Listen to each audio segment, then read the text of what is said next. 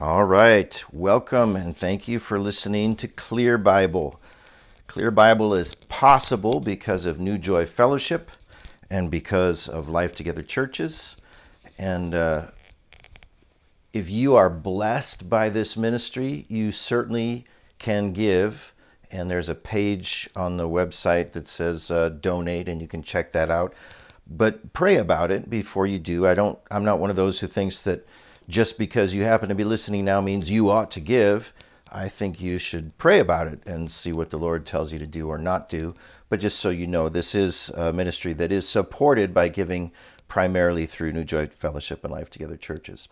Anyway, let's be done with that. We are in the book of First Samuel, and this is First Samuel part 15. 1 Samuel part 15, and we're in chapter 15. For Samuel 15, we're going to read verses 17 through 23.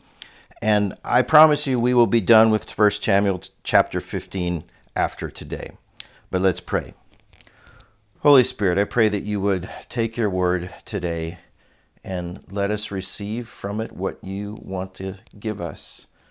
Let us hear your voice speaking to us, encouraging us, or possibly correcting us, lifting us up, or um, driving us to you in humility.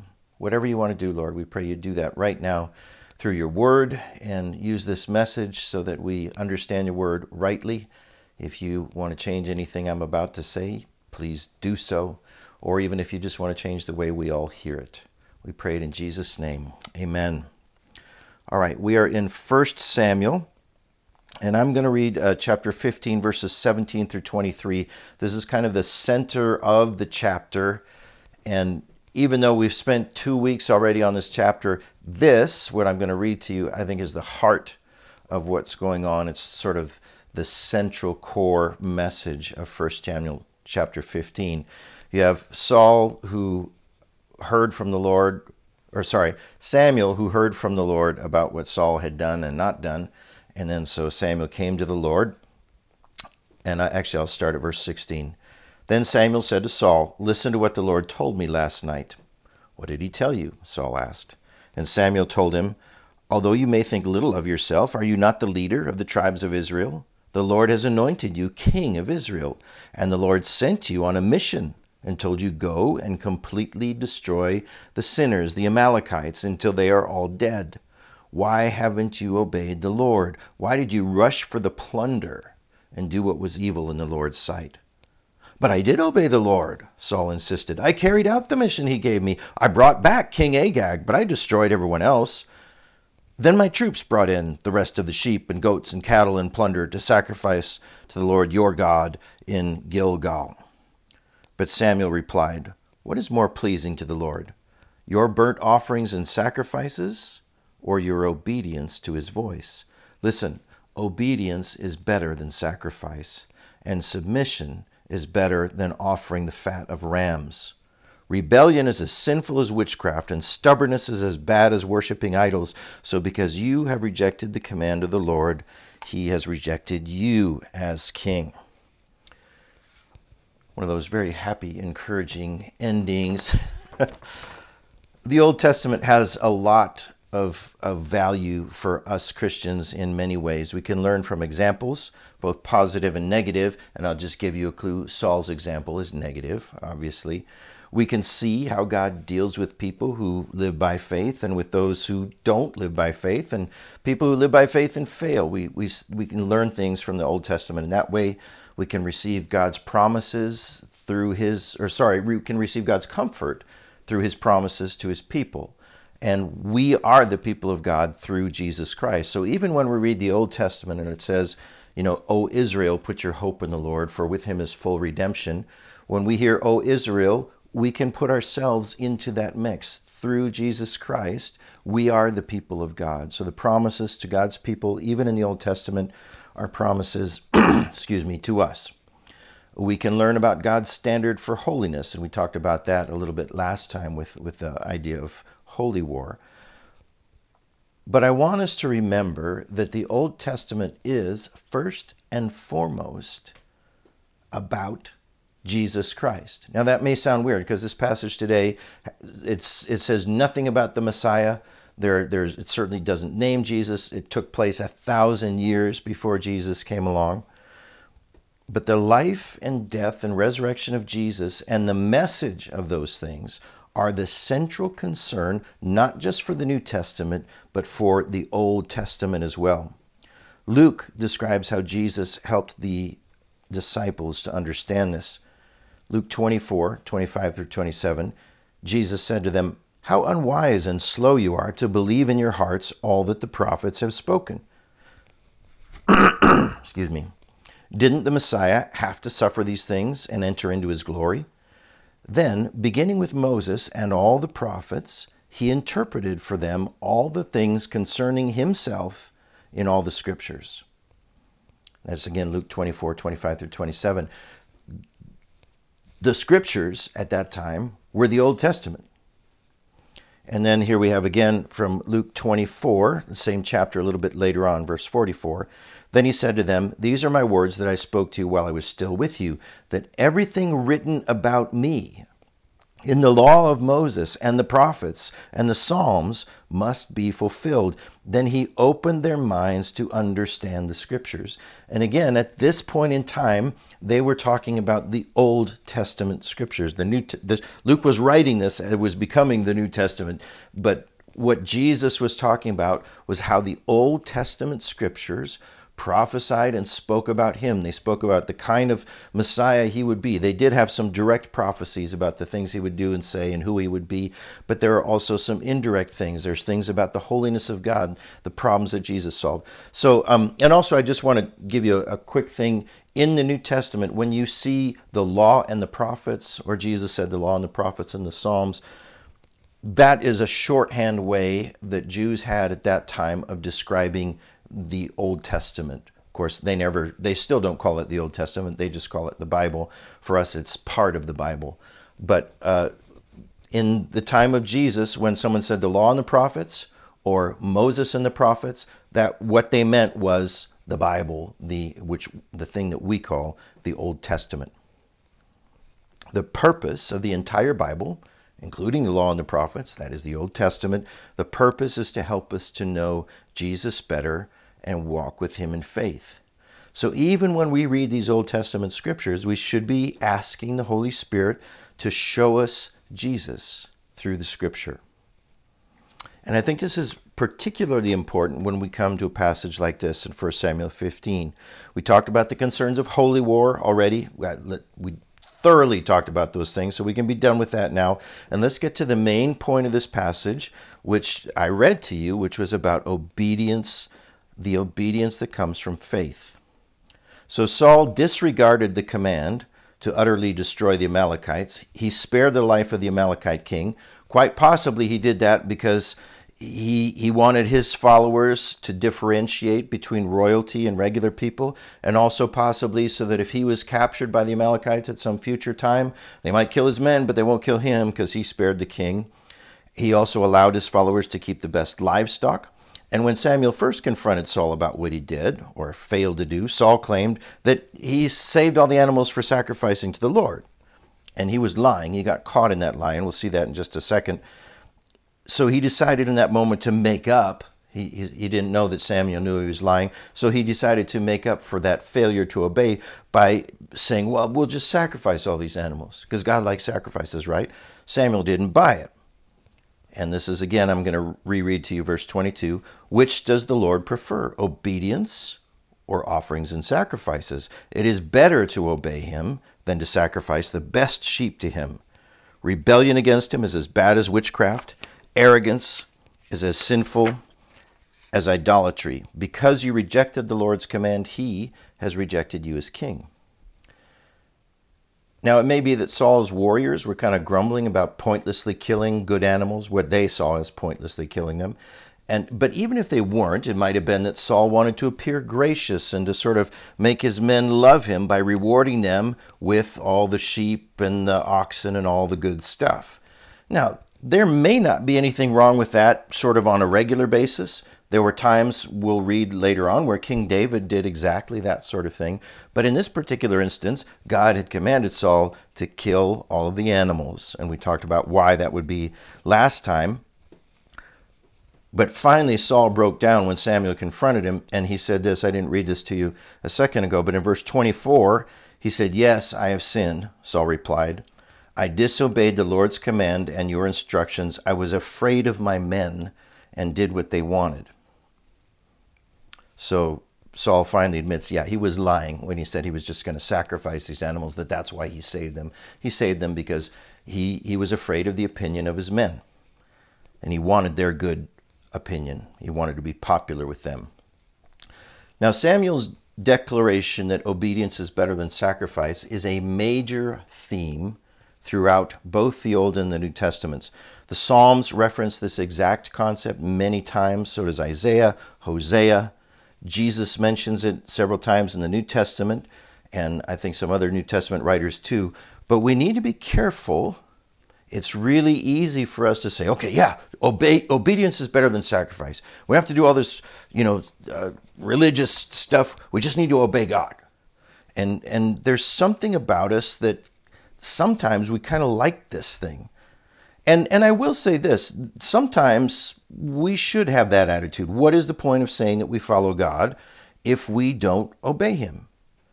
Sometimes we just need to do the right thing because God says it's the right thing and we need to do it.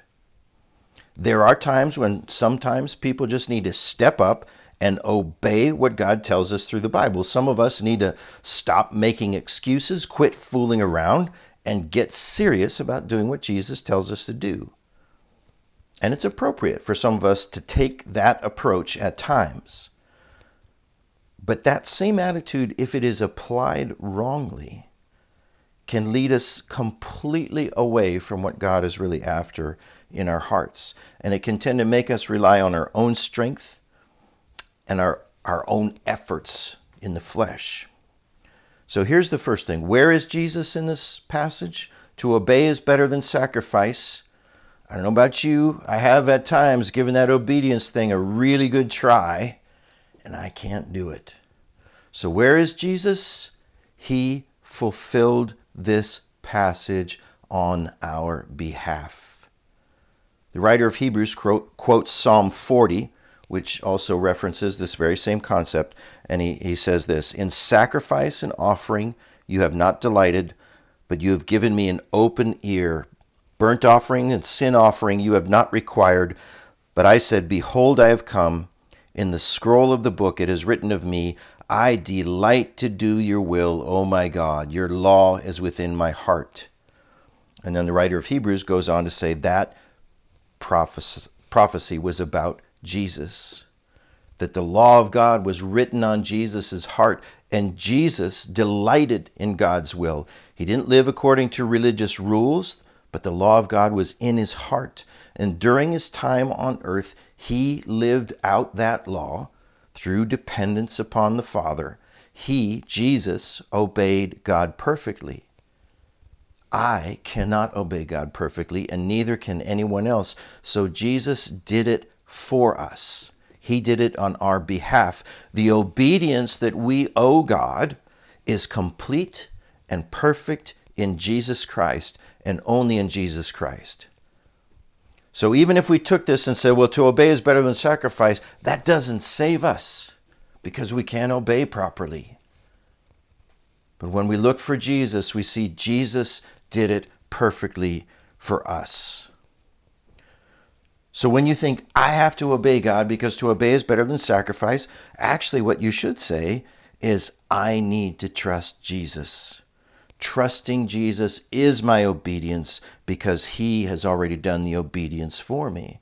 And Jesus even said, trusting him was what we needed to do. In uh, John chapter 6, 28 through 29, the people wanted to know what, what's the work of God. They said, What do we do what must we do to be doing the works of God? Jesus answered them, This is the work of God, that you believe in him who is sent. John 6, 28 and 29. And I do think in the New Testament, the, the Greek word pistis, which is typically translated believe, I think probably in many cases, the best way to translate that word is trust. So, just to make it clear from what Jesus said there, trusting Jesus is our obedience. We trust Him. We receive what Jesus has done for us through our faith in Him. That is our obedience. And sometimes I think we can get a little bit confused here because we say, well, you know, trust and obedience are, are kind of connected. They can almost look the same because when you live by faith, when you live trusting Jesus, it does lead you to do certain things. That looks like obedience. It does lead you to avoid doing things like sins, and that looks like obedience. And the Bible does use the term obedience, but we need to remember it is the obedience of faith, not the obedience of self effort or religion. The obedience of trusting Jesus, not the obedience of working really hard for yourself. Saul was religious, but he had no relationship with God. He had no trust with God. He claimed that what he did was good because he was thinking about religious appearances. Saving, you know, that many animals to sacrifice all at once for God, that'll make up for the fact that he didn't obey, right? That's kind of the way he was thinking. Well, we just slaughter them all right here in front of God, and, and that makes up for the lack of obedience because, you know, God loves that, that religious stuff. Sacrifices were part of the Jewish religion, after all. But Saul used that religious thing to actually keep from interacting with God, from actually listening to Him and responding in faith to what God said. Jesus encountered that same kind of attitude among the Pharisees and the religious leaders of his day. They were also very religious. But instead of listening to what the word of the Lord actually said, they obeyed man made rules and they put their own trust in their own efforts. Religion keeps track. It keeps track of rules and regulations to follow, and it keeps track of how well we've followed them. But it doesn't live by true faith relationship. The Pharisees obeyed religiously, but they put their trust in man made rules and they put their trust in their own efforts to keep those rules. So, what does this look like? What does the obedience of faith look like? Are we supposed to obey or not? Let me give you a little analogy. I think this is really helpful. So, if you're drifting off and your attention is going, hey, hey, just listen up this part at least. Sorry. Uh, I love spy shows, movies like the the Bourne Identity or, or, or things like that. And you know, movies movies are tricky. You know, there's there's usually something that's not righteous and not good in a movie, but you know, we can find good things in movies. And sometimes in a movie like The Bourne Identity or a spy thriller, you might, you know, picture a scene where the heroine has found a time bomb and she has less than two minutes to defuse the bomb, maybe even less than a minute, and she doesn't know how to do it. But she gets on the phone with her superior officer who does, he's an expert in defusing bombs. And so she gets on the phone with him and he says, Cut the blue wire, but be sure not to cut the red one. So she carefully cuts the blue wire, but she does not cut the red one. Now, tell me, what's going on here? Is she obeying her boss or is she trusting him? That takes us right to the heart of the matter. I want you to think about it again. She's about to defuse. This bomb is going to blow her to pieces if she doesn't do the right thing here and she calls her superior officer who she believes that guy knows what to do and he says cut the blue wire do not cut the red one. She does exactly that. Was she obeying or was she trusting? She was doing both of course. But you see her actions of obedience came from her trust in her chief. She trusted that he knew how to save her. She trusted that if she does what he says, she will be safe. And so, because of the trust, she acts according to what he says. Because of the trust, her actions were obedient. But she didn't obey because it's right to obey my supervisor. She didn't obey because of, you know it's morally I'm morally obligated to obey my supervisor. She was obeying him because she trusted that he wanted to save her life and he knew how to save her life. Now, you could call that obedience, And, and I, I think that's legitimate. You can call it obedience, but I think we also have to call it trust. The obedience is the result of the trust. This is really, really important. We obey. When we're in right relationship with God through Jesus Christ, we obey because we trust. And again, Christians sometimes call this the obedience of faith. Now let's pursue this analogy a little bit further. Return to the, the, the time bomb scene. In order to get this kind of trust obedience, you need several factors. First, the heroine had to believe that her life really was in danger, right? If she didn't believe the time bomb was real, she wouldn't even called her boss, right? She just, never mind, I'll just leave it there, it doesn't matter. She had to believe that she was facing a very serious situation.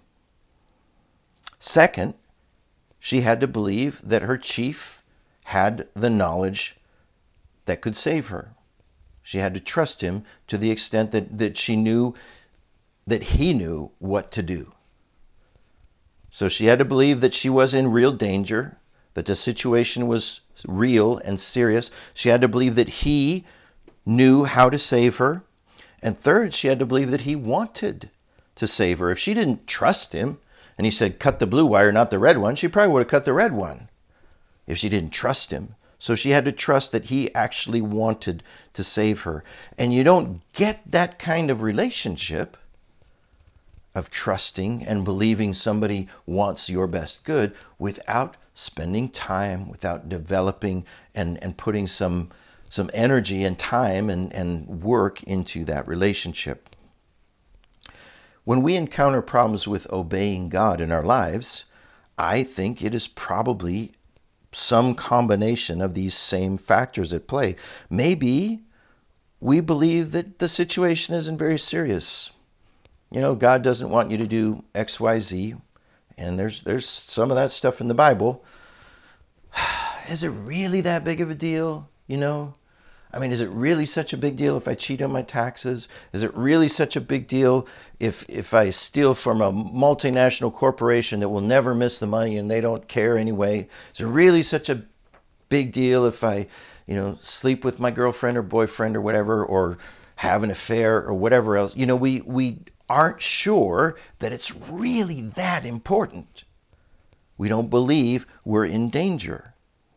And so then we, we, we don't even move on from there. We don't even seek God's word or his help. We think it's not relevant or helpful to us. Or, you know, maybe we think, yeah, you know, even if obeying God is the right thing, we'll be okay without it. Maybe we think, uh, you know, I don't know if he knows what I need in this situation, right? I mean, God's up there in heaven, he's doing his thing. How, how does he really know what I've got going on here? How does he know that, you know, what really needs to happen in my life? Don't I know better about what needs to happen here? So, so we don't obey because we don't believe our problems or our struggles with sin are really that serious and we aren't convinced we need saving. Maybe we think God is irrelevant. He doesn't have the answers we need we think, you know, that the Bible was written a long time ago. Is it really relevant today?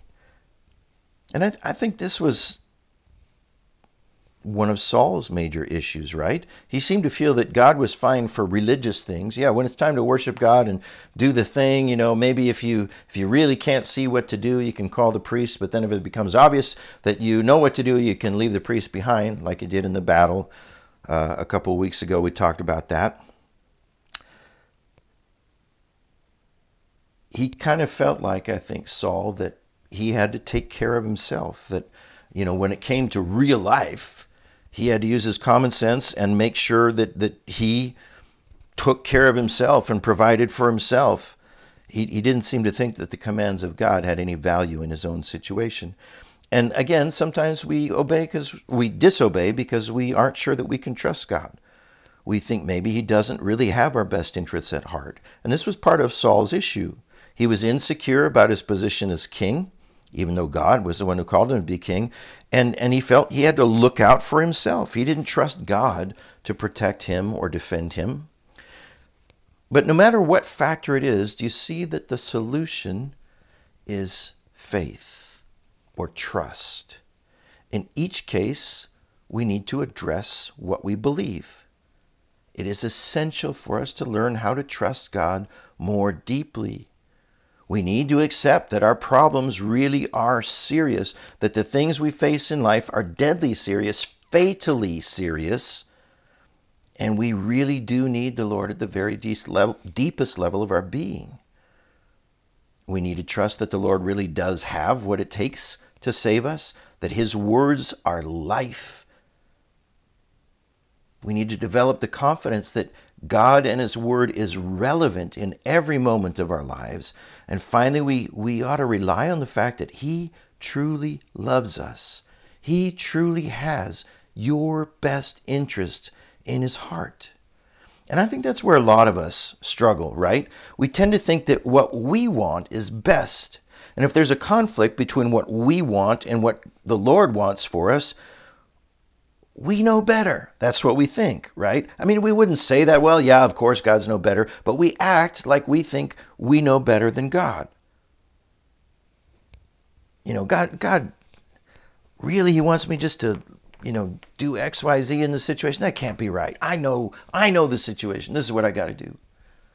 We need to abandon this attitude entirely and put all of our hope in His goodness and grace. Peter, the Apostle Peter, had a moment in his life when he, when he expressed this in, in a wonderful way. A lot of people had turned away from following Jesus, and he was left with just the 12 apostles. And this is from John chapter 6 again, John 6, chapter 66. After this, many of his disciples turned back and no longer walked with him. So Jesus said to the twelve, Do you want to go away as well? Simon Peter answered him, Lord, to whom shall we go? You have the words of eternal life, and we have believed and come to know that you are the Holy One of God. Here's the key Peter understood this. There is no alternative to Jesus, no good alternative to Jesus. Where else would we go? You are the ones with the words of eternal life. That is magnificent trust Peter knew he needed help. He didn't think he could, through his own effort, please God, and he trusted that Jesus and only Jesus could save him and that Jesus wanted to save him. He actively trusted that God's way was always best. Now, the reality is, we behave according to what we believe and trust. In the past, I've mentioned the story of the four minute mile. I'll, I'll um, summarize it really quickly for you. For many, many decades, when they started doing, you know, timing modern runners, no one believed that a person could run a mile in less than four minutes. And then one man began to believe that he might actually be able to do it. And within six weeks of the first time he said, You know what? I think I can do this, he had done it. When he really believed it was possible, within six weeks he had done it. And then as soon as he proved that someone could run a mile in less than four minutes, four or five other people within within a couple months, four or five other people also broke the same barrier. And then a few de- decades later, hundreds of people had done it. And the only thing that changed from the decades and decades before when not a single person ran faster than that, and then that short period of time when all kinds of people started running faster than that, what changed is people believed that it could be done. Their belief changed, and so their behavior changed. So, what I'm trying to say is this if you do truly trust Jesus, your actions will begin to reflect that trust. And I say begin very advisedly. Your actions will begin to reflect that trust. It might be slow, it might have fits and starts, and sometimes you trust and sometimes you don't. But as you look back over time, you realize you are living differently. You are obeying Him because you trust Him. The devil likes us either to disobey. It's no big deal. Doesn't matter. Uh, it's you know you're not in danger anyway. Just go ahead. It's no. Just do whatever you want to do. I'll help you, says the devil. Or he wants us to do the right thing in the wrong way for the wrong reason. Do the right thing because it's the right thing, and something in us, in our flesh, responds to that. but it leads us to trust in our own efforts. Yes, I can do the right thing. I will do the right thing because I am strong and I am good. And that attitude leads us to trust in our own efforts. And we can do the right thing with our own effort for a while. And if we manage that, the devil will lead us astray through pride and arrogance. And no one else is going to be one around you, uh, want to be around you, excuse me. But most of us fail eventually because our efforts always fall short. It's not the obedience of trust in Jesus who's already obeyed on our behalf. So instead, we should do the right thing because we know that we're in desperate need of help. And we trust that only God can help us, and we believe that He really does want the very best for us. Let me say that again. We should do the right thing because we know that we are in desperate need of help, and we trust that only God can help us, and we believe that He really does love us and want the very best for us. Now, you go you go try a week of trusting God and obeying Him well, you're, you're going to fail probably at some point or maybe you'll make it a few weeks or a few months, but sooner or later you're going to fail. And when you fail, the devil likes to beat us up there. You just aren't obedient enough. You just didn't try enough.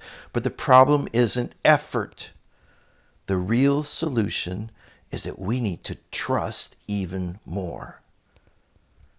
Listen, Jesus has already obeyed perfectly. His righteous obedience is now ours. 2 Corinthians 5:21 says he made him who knew no sin, that's Jesus, to become sin for us, so that we might become the righteousness of God. We're the righteousness of God, not because we are righteous in, in ourselves, but because Jesus has made us righteous, because the obedience of Jesus is applied to us. You see, because Jesus has obeyed perfectly in our place, we cannot fail at this. You understand what I'm saying? The obedience that God sees when He looks at me is the perfect obedience of Jesus. I can't mess that up. I'm not powerful enough to mess up the perfect obedience of Jesus. You can't fail. And the more we really believe that, the more we really act like it. The more we believe in the righteousness that Jesus has given us, the more we act righteous. So, what's it going to be today? Do you trust that your situation is serious? Do you remember that no one gets out of this world without dying? Do you recognize that even handling day to day life is difficult? That you are in desperate place, the bomb's about to go off, and you can only get help from one place, one person? And do you trust that the Lord has the right, relevant word for you? That it matters here and now, that it has everything to do with how you live every moment of your life? And do you accept that He knows better than you, that He will save you, and He will guide you if you trust Him to? And do you know and do you trust that the Lord wants to save you and wants to help you, that He gives us all of the goodness of Jesus. Do you trust that goodness? Do you believe that Jesus has obeyed perfectly as a stand in for you? In other words, do you trust that you're safe? You can't fail at this. Let's take a moment right now and listen to what the Lord says to us. Holy Spirit, please take your word. Let us receive everything you're saying. I know that last bit is scary, the idea, Lord, that because of you, Jesus, we can't fail. But if it's anything else, it would be up to our own efforts. And Lord, we confess and agree that our own efforts are never going to be enough. So we trust in your efforts, Jesus, your perfect obedience for us. And Holy Spirit, encourage us, deepen our trust in you, deepen our faith, deepen our belief and understanding that we're in need, that you are the answer, and that you want to give us that answer, that you want to give us all your fullness and goodness and grace, that you really truly love us even more than we love ourselves. Thank you, Lord. Make these things real in our hearts right now. We pray in Jesus' name. Amen.